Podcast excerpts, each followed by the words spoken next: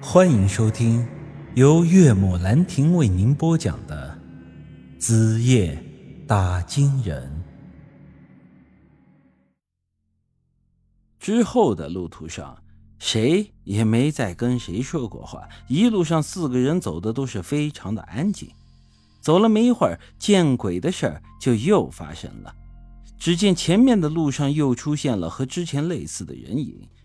这一刻，我猜到大家的脑子里都在想什么了，但谁都没有说话。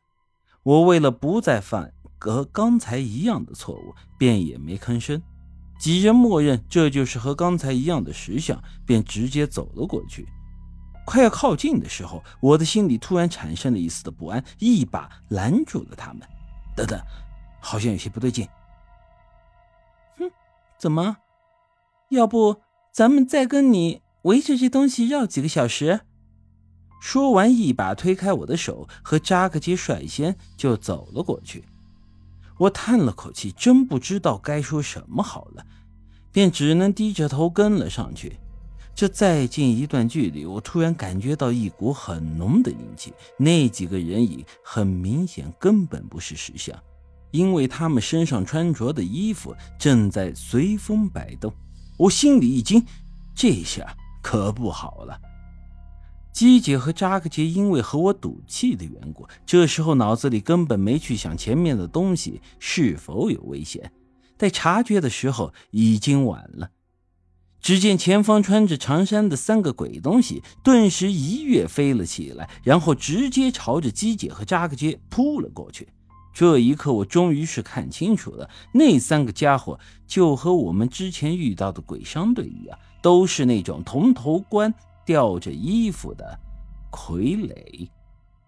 这么近的距离，姬姐和扎克杰根本来不及躲闪，他们身后的杨石突然加速冲了上去，将二人推了开，自己却是被铜头傀儡抓住了胳膊。我见情况紧急，想要立马掏出符咒支援他。但是，又突然想起我的符咒对这类鬼起不了作用！于是我连忙对着扎克杰喊道：“黑豆子，快撒黑豆子救人呢！”扎克杰无奈的一摊手：“哪还有黑豆子呀？刚才不是全撒了吗？”我这时候才想起扎克杰刚才和我斗气，把所有的黑豆子都给扔了。哼，这下呀，可算是麻烦大了。我本以为这三个铜头傀儡要依次袭击我们，但是出乎意料的是，他们抓住杨石之后，突然就转身飞走了。这三个家伙像是一阵邪风一样，来得快，去得也快呀！一时间，原地便只剩下了我和姬姐以及扎格杰三人。这时啊，我已经气得不行，一把将扎格杰从地上拎了起来。他妈的，你刚才把黑豆子扔了干啥？这下子可好，老杨被他们抓走了。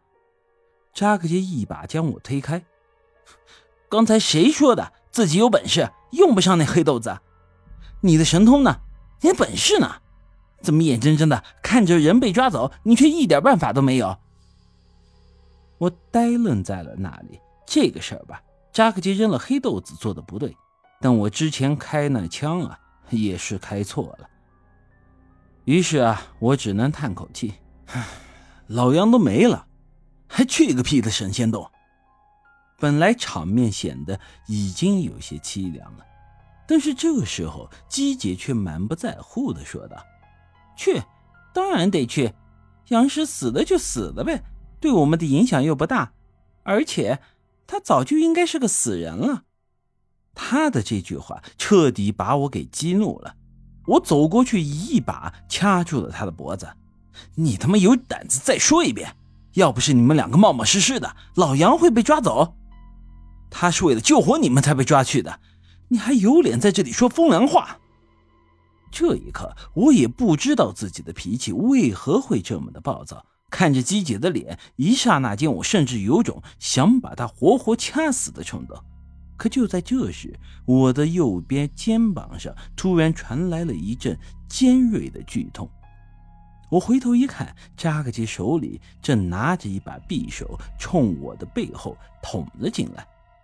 我说过了，你再敢对白妹妹动手，我就弄死你！我是真没想到啊，扎克杰居然会对我动刀子，而且根据他捅我的位置可以看得出来，他是想攻击我的心脏，这是真的想要我的命呀！